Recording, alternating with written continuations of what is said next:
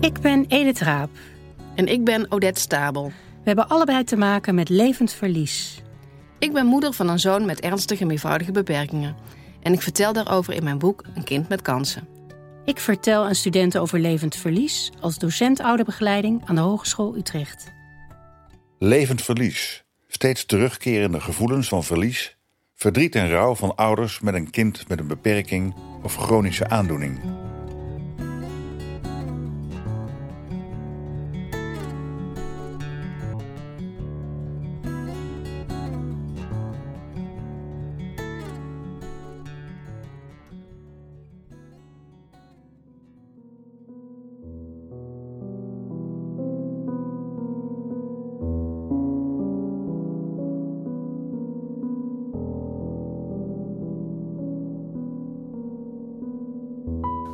Spreken we Minke Verdonk, moeder van een zoon met ernstige lichamelijke beperkingen en ouderondersteuner.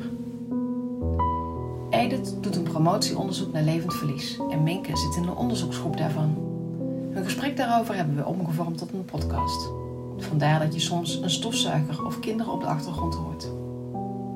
We spreken Minke in haar werkkamer. De yogamat ligt op de vloer, de hond komt binnenwandelen. We beginnen. Kun je je aan de luisteraars voorstellen? Ja, mijn naam is Minke Verdonk en ik ben 20 jaar samen met Willem. We hebben twee kinderen, Casper van 12 en Eva van 8. En Casper is degene met een beperking. Hij is niet geboren met een beperking, althans, dat wisten wij toen niet. Dus wij dachten dat hij gezond geboren werd. En wij kwamen er gaandeweg achter dat hij toch wel motorisch dan langzaam was. En toen zijn we uiteindelijk na een maand of tien op eigen initiatief naar een kinderfysiotherapeut gegaan. En daarna is de bal gaan rollen en bleek dat er heel veel aan de hand was. En pas veel later hebben we het horen gekregen dat hij een hele zeldzame genetische afwijking heeft. Die leidt tot een ernstige vorm van spasticiteit, waardoor hij lichamelijk overal hulp bij nodig heeft. Wij helpen hem bij alles, als het ware. Hij kan niet zitten. Hij praat wel, maar moeizaam. Dus je moet hem echt goed kennen en hij moet genoeg energie hebben om wat te spreken. Maar verder ja, functioneert hij gewoon net als andere twaalfjarigen. Is net begonnen met de middelbare school. En hij gaat uh, naar speciaal onderwijs. Ze zitten in een kleine groep en hij heeft dan ook fysiotherapie en ergotherapie en dat soort dingen op school en allemaal begeleiding. Hij is niet zinnelijk, dus er zijn ook mensen die hem daarbij moeten helpen en hij kan niet zelf eten, dus hij moet ook geholpen worden met eten. Maar goddank, er zijn ook heel veel dingen die hij wel kan en dat zijn we steeds meer gaan zien. En als er iemand is die, ondanks wat hij allemaal niet kan, gelukkig is, dan is het Caspar. En daar ben ik ongelooflijk blij mee. Het feit dat hij zich zo vaak gewoon goed voelt, positief is en een doorzetter is en mensen aan zich weet te binden, dat maakt het makkelijker voor ons als ouder. En daar kunnen wij ook nog wel wat van leren, denk ik. Ja, mensen zeggen soms wel eens: Ik vind het zo zielig. Denk ik, zielig. Hij is niet zielig. Nee, hij kan veel niet, maar hij is niet zielig.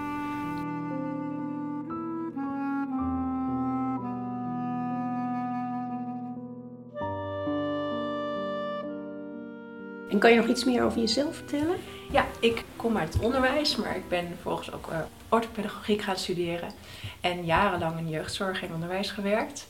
Totdat ik een aantal jaar geleden merkte dat de combinatie om te weten hoe het is als professional in die wereld, maar ook als ouder, mij toen besluiten om uh, eigen praktijk te beginnen. En ik hou mij dus nu nog steeds wel bezig met onderzoek en ook het gebied van jeugdzorg, maar vooral eigenlijk is de focus gekomen op gezinnen met kinderen met een beperking.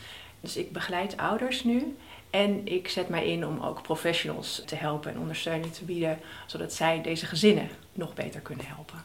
En je bent ook betrokken bij een initiatief Ouder in Zicht? Ja, dat klopt. Dus een stichting die ik mede heb opgericht.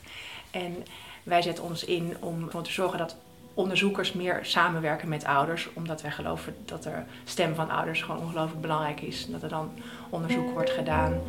Wat ontstaat vanuit de vraag van de ouders ook.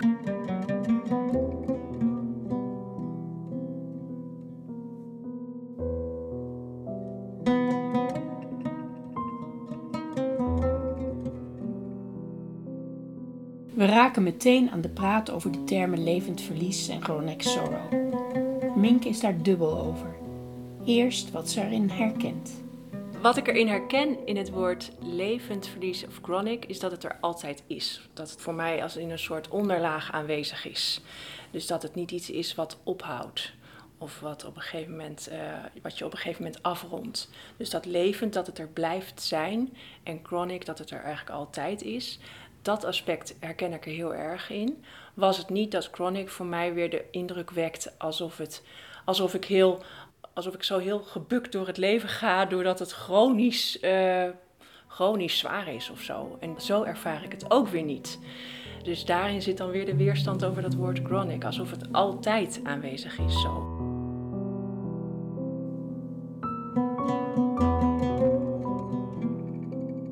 Legt uit welke bezwaren ze tegen de term heeft. Als het gericht wordt helemaal op dat levend verlies of chronic sorrow, dan voelt het heel erg dat het te eenzijdig is. Zo herken ik het bij mezelf ook wel. Het brengt zoveel verschillende gevoelens met zich mee en zoveel zwaartes of dat het doordat het woord verlies erin zit, mhm. dan voelt het alsof ik, als ik het daarover heb, dat ik een heel groot deel dat er niet aan bod komt. Terwijl ik over heel andere aspecten ook heel veel ervaar. Maar dat zijn niet enkel gevoelens van verlies of van rouw. Dus het is niet volledig daardoor. Levend verlies bestaat voor haar uit meer gevoelens. Minke heeft het over een onderlaag en bovenlaag van gevoelens. Wat bedoelt ze met de onderlaag? Ik noem het denk ik onderlaag, omdat ik in gesprekken met anderen gaat het eigenlijk altijd over de voor de hand liggende zorgen of zwaartes of uitdagingen die het leven met Casper met zich meebrengt. Dus dan gaat het over, ach meisje, je moet ook zoveel tillen en hij wordt zo zwaar. Of oh, al dat aanvragen van al die regelingen en oh, wat ben je er druk mee. Of angst over ziekenhuisbezoek. Of allemaal eigenlijk gewoon de meer praktische of voor de hand liggende of zichtbare uitdagingen die het met zich meebrengt. Terwijl ik eigenlijk bij tijd en wijle, als ik me verdrietig of heel geraakt of rot voel, dan gaat het niet over dat tillen. Dan gaat het niet over dat ik belast word over de, van de PGB'ers of de aanvragen. Dan gaat het over een, een onderlaag die dus niet zo snel aan bod komt. En die anderen ook niet snel zien. Maar die ik voel in een soort.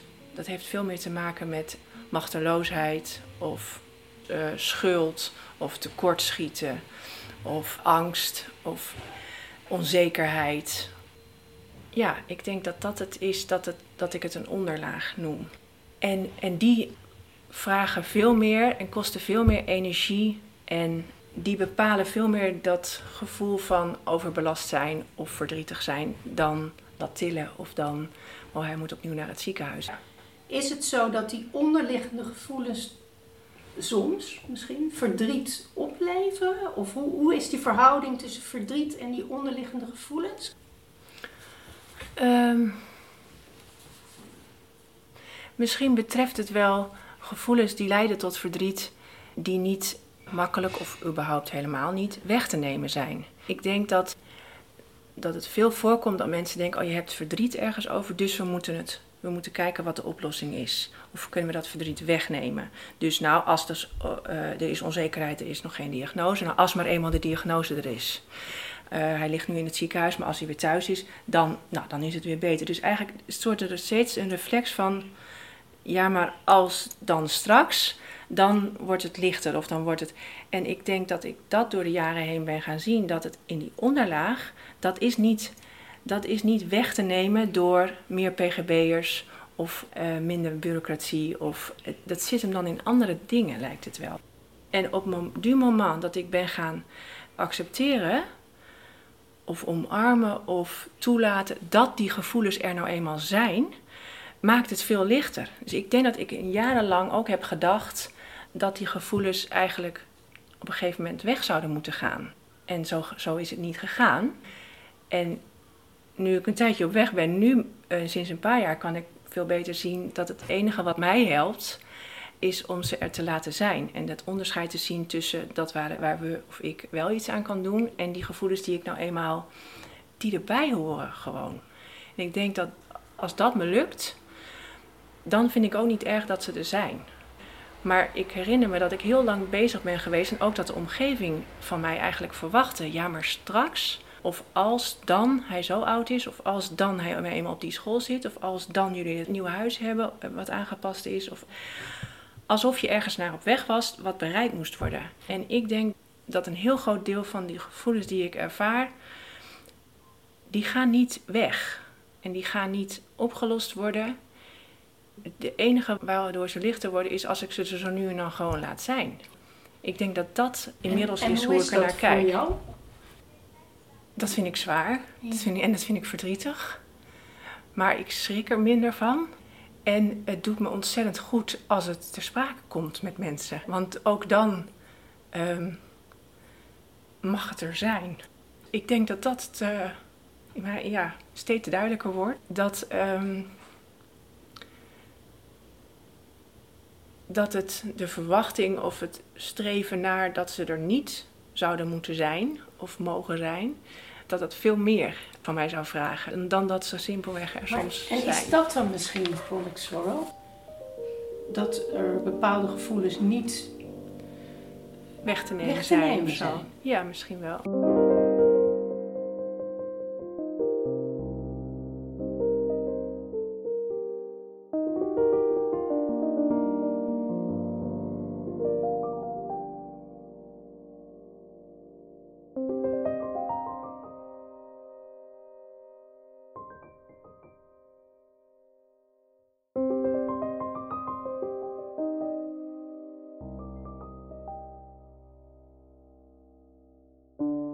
Bijvoorbeeld de laatste keer dat ik heel verdrietig was tegenaan liep, of tot inzicht kwam dat ik dacht, nog sterker dan ik dat eerder al had ervaren, dat het zo ongelooflijk veel te maken heeft met wie jij bent zelf als mens en hoe je het dus ervaart. En ik heb na die coronaweken, was ik eigenlijk aan het eind van mijn Latijn, zijn ze een paar weken weer naar school gegaan. Toen begon de zomervakantie en halverwege de zomervakantie had ik, ik, ik kon niet meer.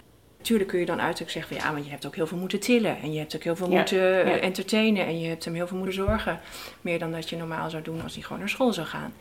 Maar het was ook, ik was gewoon op met dat er, dat er zo weinig ruimte is voor mij als mens. Als individu, als vrouw, als... eh, en er zijn anderen die veel meer sowieso vanuit zichzelf al in staat zijn, of zo nou eenmaal zo zijn, Ja. dat ze daar minder behoefte aan hebben. Ja. En ik, ik hunkerde daarna. Ja. Dus dat zegt heel erg iets over wie ik ben. En dan vraagt dat leven met dat kind met die beperking iets wat, wat zo eigenlijk tegen mijn natuur ingaat. Omdat ik zo graag alleen ben en zo graag eigen dingen wil doen. En dat simpelweg heel vaak niet kan. Dus dan moet ik elke keer wegzetten eigenlijk. En elke keer doe ik dat tekort. Toen was dat verdriet, ging het daarover. Dat zou je dan een vorm van verlies kunnen. Dat ik iets heb verloren in dat ik soms, dat ik dus onvoldoende mezelf kan voeden of kan zijn Ja. wie ik eigenlijk ben. Omdat ik zo'n grote zorgtaak heb. Maar dat zal dus heel anders kunnen worden ervaren Ja. door anderen.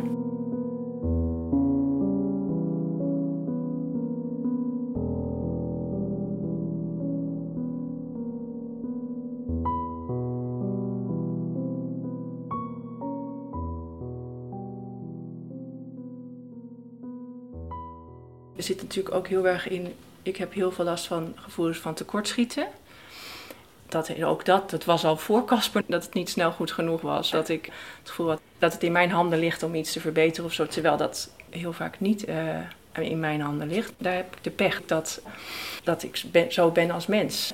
En dat zou fijn zijn als dat iets minder was. Dus als we het hebben over wat is er op van invloed, dan zeg je van nou, dit, wat ook heel erg op van invloed is, is hoe ik als mens ben. Ja. En wat is er nog meer op van invloed? Ehm, nou, allereerst is er natuurlijk heel erg op van invloed hoe praktisch, organisatorisch alles geregeld is.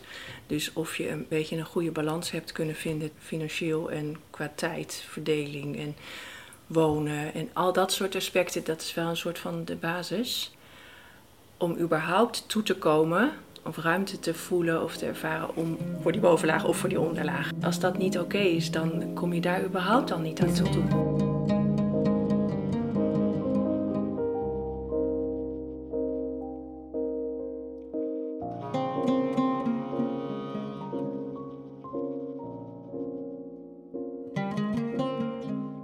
Terug naar het begrip levend verlies. Wat herkent Minke nog meer? En dat het dus inderdaad dat het terugkeert Dat het en dat het op kan laaien. En dat het soms kan voelen alsof het alsof je een bepaald gevoel pas voor het eerst ervaart, terwijl dat natuurlijk helemaal niet zo is. Kan je dat even uitleggen? Ik, uh, ik kan soms zo intens geraakt zijn en zien als Casper iets niet kan, bijna alsof ik dat voor het eerst zie en niet al twaalf jaar.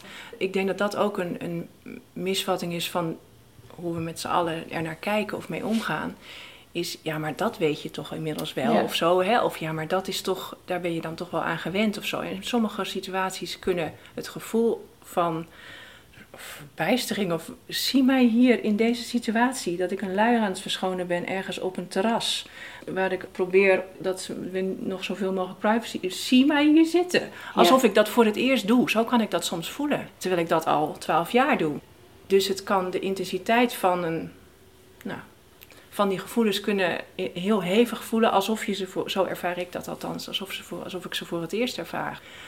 En op andere momenten voel ik er helemaal niks bij en is het gewoon de gewoonste zaak van de wereld, omdat ik het al heel lang doe.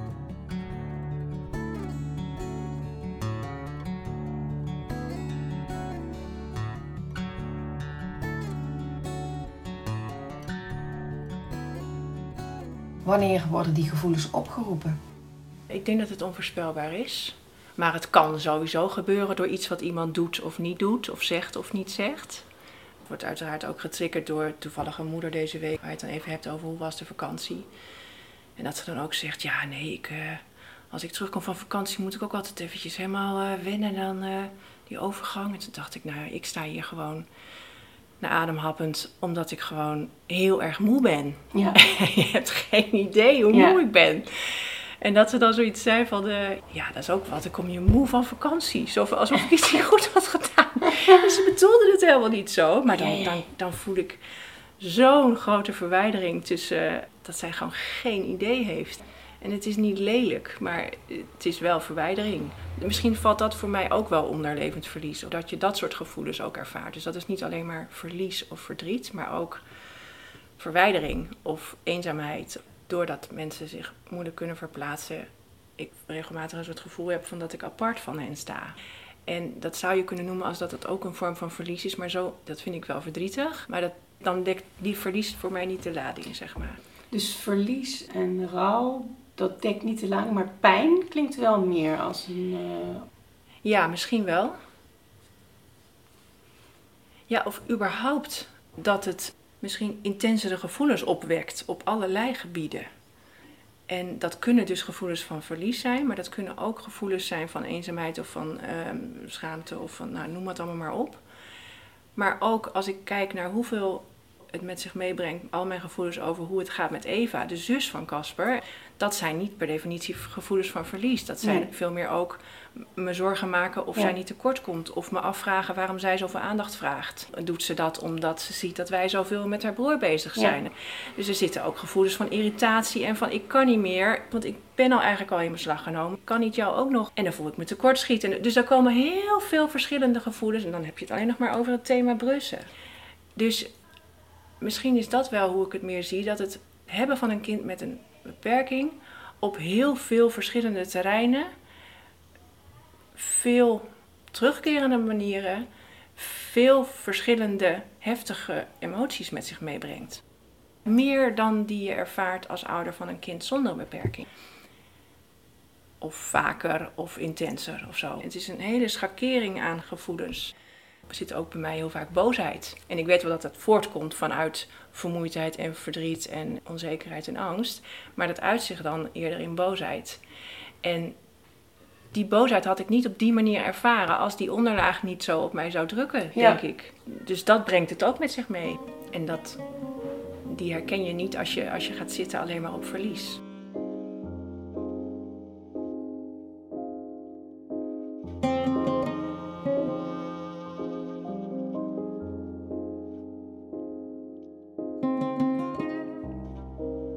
Zijn wel ingewikkelde gevoelens je noemt niet, ben ook heftiger blij. Misschien is dat wel zo. Oh nee, dat is, wel zo. ik kan een enorme, of ik heb heel regelmatig een enorme sterke gevoelens van trots en van blijheid en van geluk of over wat sec, wat Casper bereikt bijvoorbeeld. Maar vooral ook hoe we het met elkaar het leven invullen en hoe ons leven is.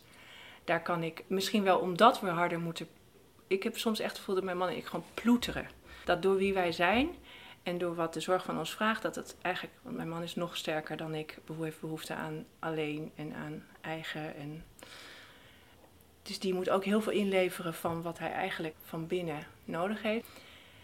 Dus dan noem ik dat ploeteren. Maar ondanks dat ploeteren zijn wij wel ongelooflijk gelukkig met elkaar. En ben ik ook heel erg trots op wat we dus bereiken. En heb ik bijvoorbeeld ook helemaal geen last meer als wij dan op Schiermonnikoog rondrijden met de fiets. Hebben ze zo'n aangepaste fiets en daarachter zit dan hebben we dan de strandrolstoel. We hebben een constructie dat die daarachter kan worden vastgebonden. Zodat we als we op het strand zijn ook daadwerkelijk hem van de fiets af kunnen halen.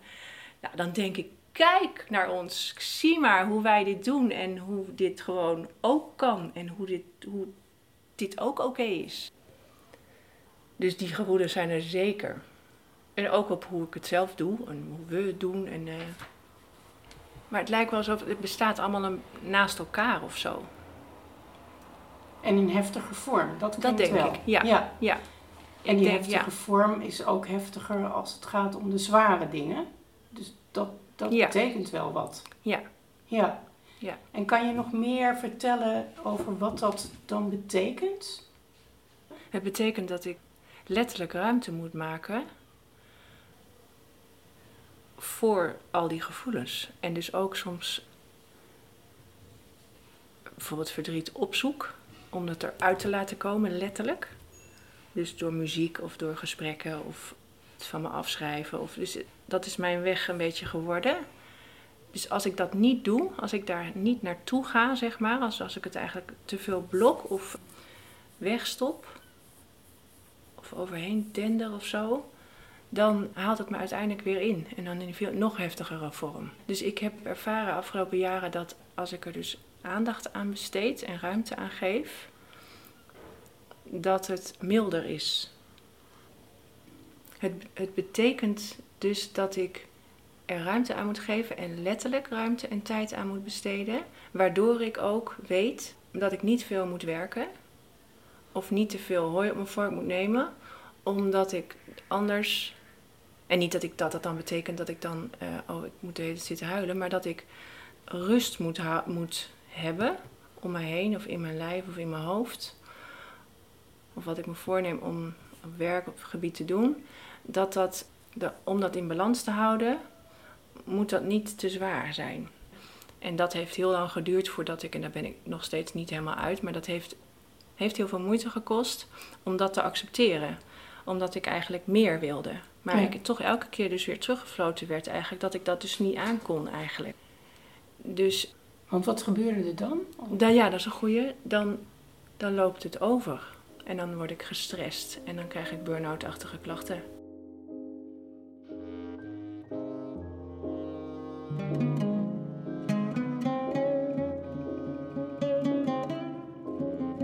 Ik denk dat ik vaker gevoelens van verdriet ervaar, maar dat ze niet handig uitkomen. dus dat ik ze weg moet stoppen. En dat het bijna een soort van opsparen is, maar ze moeten er uiteindelijk uit. Ja. Maar ik merk ook steeds vaak, want ik had bijvoorbeeld twee weken geleden was mijn familie ook op bezoek op Schier. En toen hadden we een heel mooi gesprek met elkaar, heel open over deze gevoelens eigenlijk.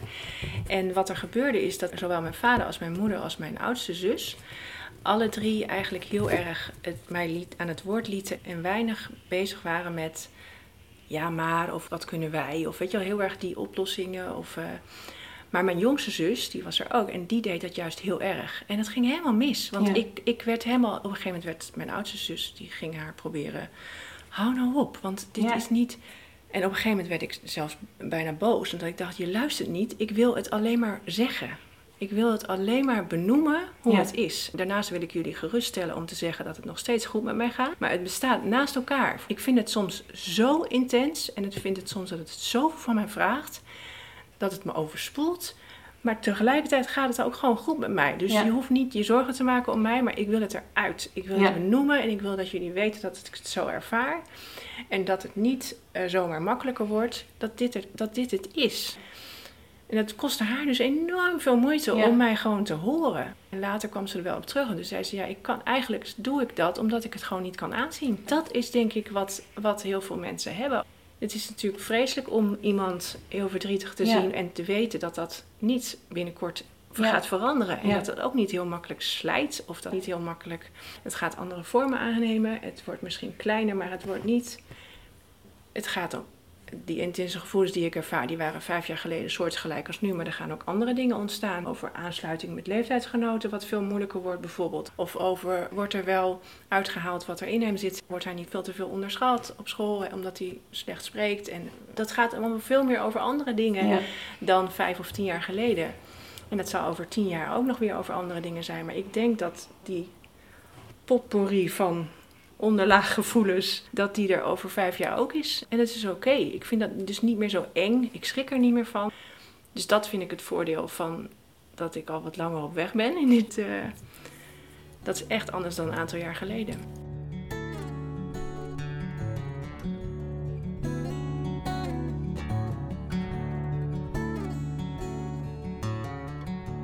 Je zegt het verandert. Ja. En door andere dingen wordt het getriggerd. Ja. Voelt het ook anders? Ja, ik denk dat ik veel meer van een afstand kijk naar wat er gebeurt en wat er van mij vraagt. Dat ik vroeger veel meer in een, zeker in die beginjaren, wat ik helemaal niet in staat om eigenlijk zo meta te kijken. En ik denk dat je dan zo in beslag bent genomen. En ik denk ook dat ik in het begin, ook nog de beginjaren denk ik wel, heel lang nog het idee heb gehad van nou, dit is mijn leven en een stukje daarvan is nu veranderd. En dat heeft invloed op weer een ander stukje van mijn leven. En op een gegeven moment dacht ik, nee, het is, zo is het niet.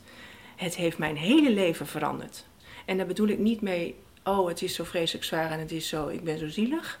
Maar ik denk dat het uiteindelijk wel voor mij een bevrijding is geweest om dat te gaan zien. Dat het echt in heel veel meer zit dan dat ik aanvankelijk dacht.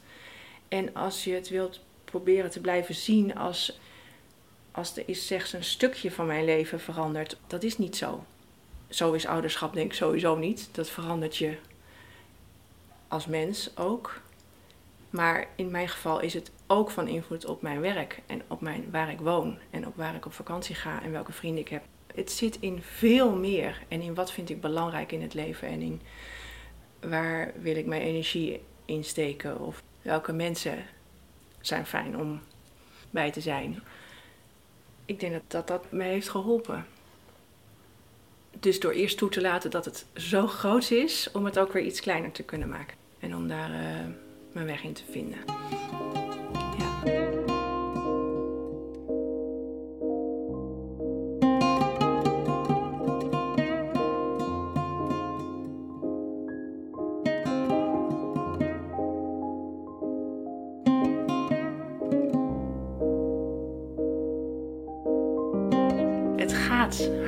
Over deze gevoelens. Hè? Daarom is dit, vind ik dit onderwerp ook zo belangrijk.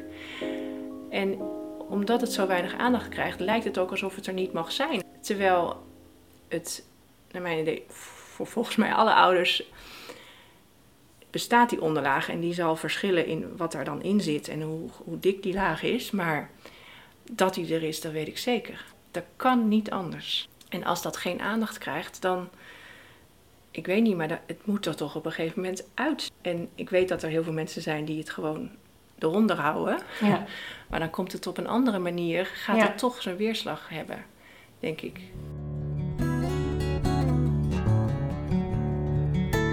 Ik weet dat mijn zus wel eens tegen mij heeft gezegd, ook een paar jaar geleden. Het lijkt alsof je je onbevangenheid kwijt bent geraakt.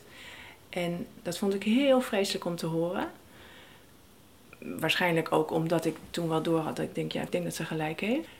Maar sinds het beter met mij gaat, sinds ik veel meer een weg heb gevonden in hoe ik met al die gevoelens omga, is zij ook degene geweest die heeft gezegd: Het lijkt alsof jij veel lichter in het leven bent komen te staan. Ze heeft ooit dus dat ene gezegd en jaren later dat andere. En dat is me alle twee heel erg bijgebleven. En ze klopte alle twee.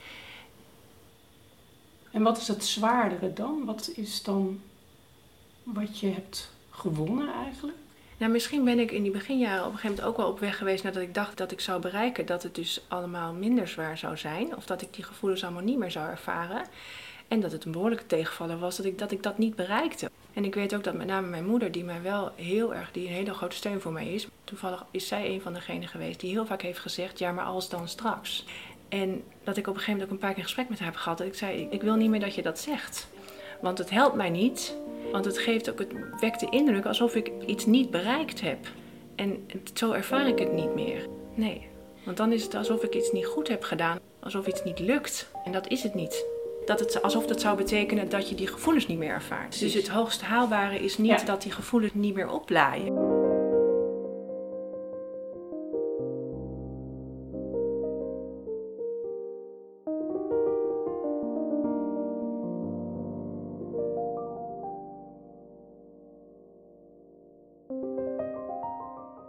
Op het moment dat je zelf meer deelt en benoemt en aankaart, dan krijg je ook meer verbinding met anderen. Dus er ligt ook heel veel, liggen ook heel veel kansen wel bij jou. Ik denk ook dat als, omdat het zulke heftige gevoelens zijn die ook soms lastig te omschrijven zijn, omdat een ander nou eenmaal niet die 24/7 daar niet in zit.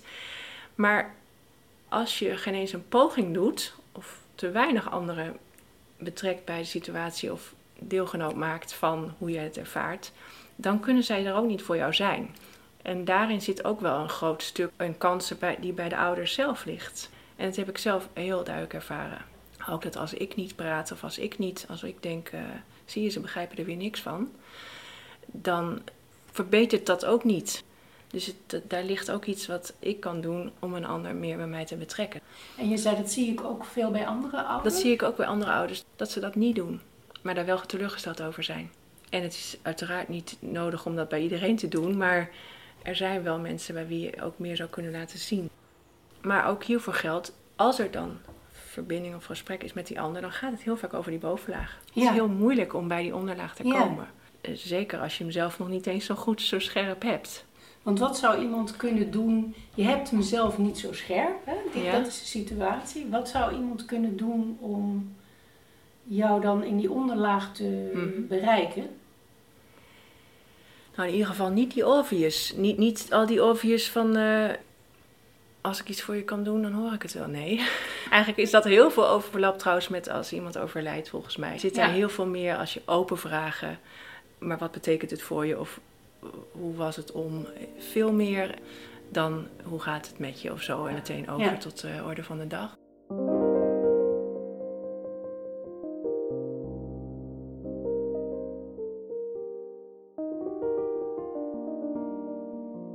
Ik weet niet of ik dat voorbeeld ooit aan jou heb genoemd. En ik weet dat ik me ook daar lang voor heb geschaamd. En ik kan, als ik het nu vertel, kan ik me er weer voor schamen. Maar de, dat andere gevoel dat het er mag zijn, is sterker. Ik heb, toen was Casper denk ik drie. Dus toen hadden we net die heftige jaren gehad van dat we helemaal niet weten wat, wisten wat er was. Maar dat het helemaal niet goed was. En na 2,5 jaar hebben we toen uiteindelijk die diagnose gekregen. En nou, onze wereld stond op zijn kop.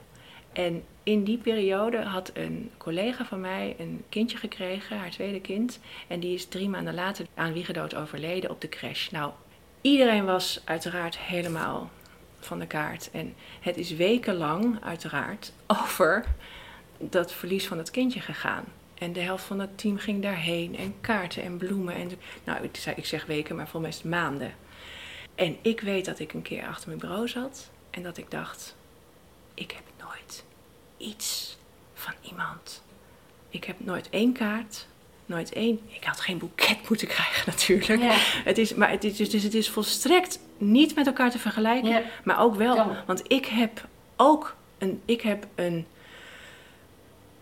to- in die tijd een taak in mijn leven gekregen die mijn hele leven op zijn kop heeft gezet. Daar is net zo goed een voor en een na. Alleen hij is veel geleidelijker gegaan. Maar ik heb ook, het is zo heel anders gegaan dan dat we dachten dat het zou gaan. En dat heeft, dat heeft zoveel verdriet en, en, en emotie en angst. Zeker ook in die jaren angst, want er waren ook heel veel ziekenhuisopnames. Ik had ook een kaart willen hebben of zo. Ik, ik, het- nou, zo. Voor omgeving is het niet iets waar je met mij. Terwijl iedereen kon zich inleven in hoe het met die Ja. moeder ging. En iedereen was bezig om haar hart onder de riem te steken. En Ja. om, haar, om er voor haar te zijn. En hoe zou dat nou komen? Ja, het heeft iets met die geleidelijkheid te maken, denk ik. Met, ik heb toch ik heb dus ook gewoon een gezond kind gekregen. En dan kreeg ik ook een kraamvisite. En het is allemaal... Het is dus het is niet gemarkeerd. Maar het is ook te ingewikkeld, denk ik. Kun je het daar nou over hebben? Dus het is ook, ze hadden die kaart helemaal niet kunnen sturen natuurlijk aan mij. Dat weet ik wel. Maar dus het heeft iets met te maken gehad dat ik eigenlijk behoefte had, heb gehad aan steun en aan gezien worden in wat mij als overkomen, Ja. zeg maar. Maar het had helemaal niet gekund, ik weet het niet. Dus het is iets naar iets verlangen wat eigenlijk niet. eh,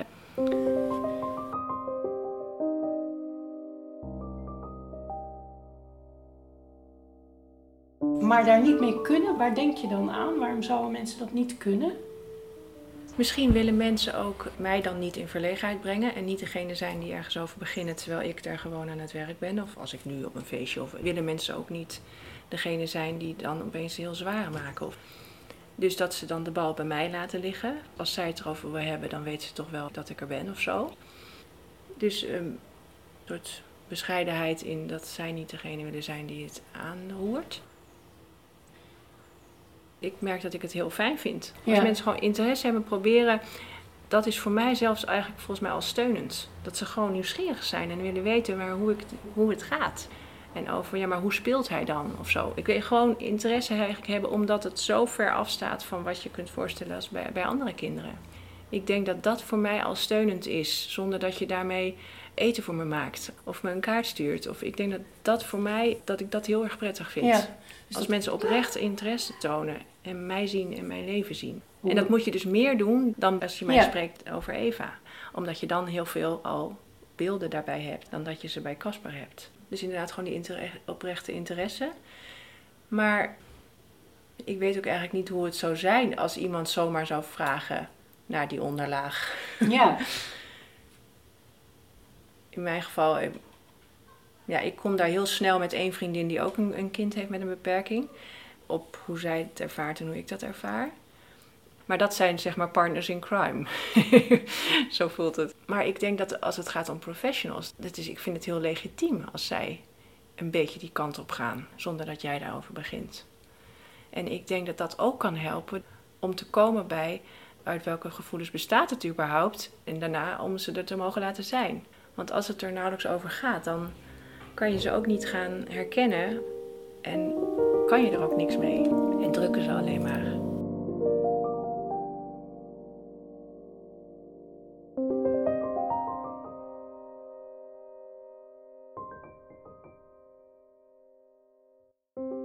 dit was de zoektocht naar de term levend verlies door Minke Verdonk, aflevering 20 van de podcastserie Levend Verlies.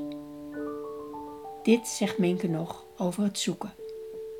Ik geloof en ik heb zelf gemerkt hoe helend het kan zijn om het te onderzoeken naar waar het allemaal uit bestaat. En wat het eigenlijk allemaal met je doet en van je vraagt en wat het in beweging brengt. En dat dat helend is en dat het er niet alleen maar om gaat om doelen te stellen of plannen te maken of dingen op te lossen.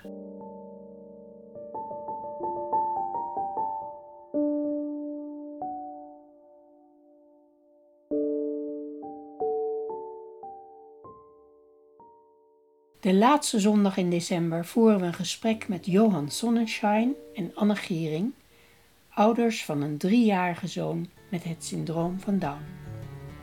Tot dan.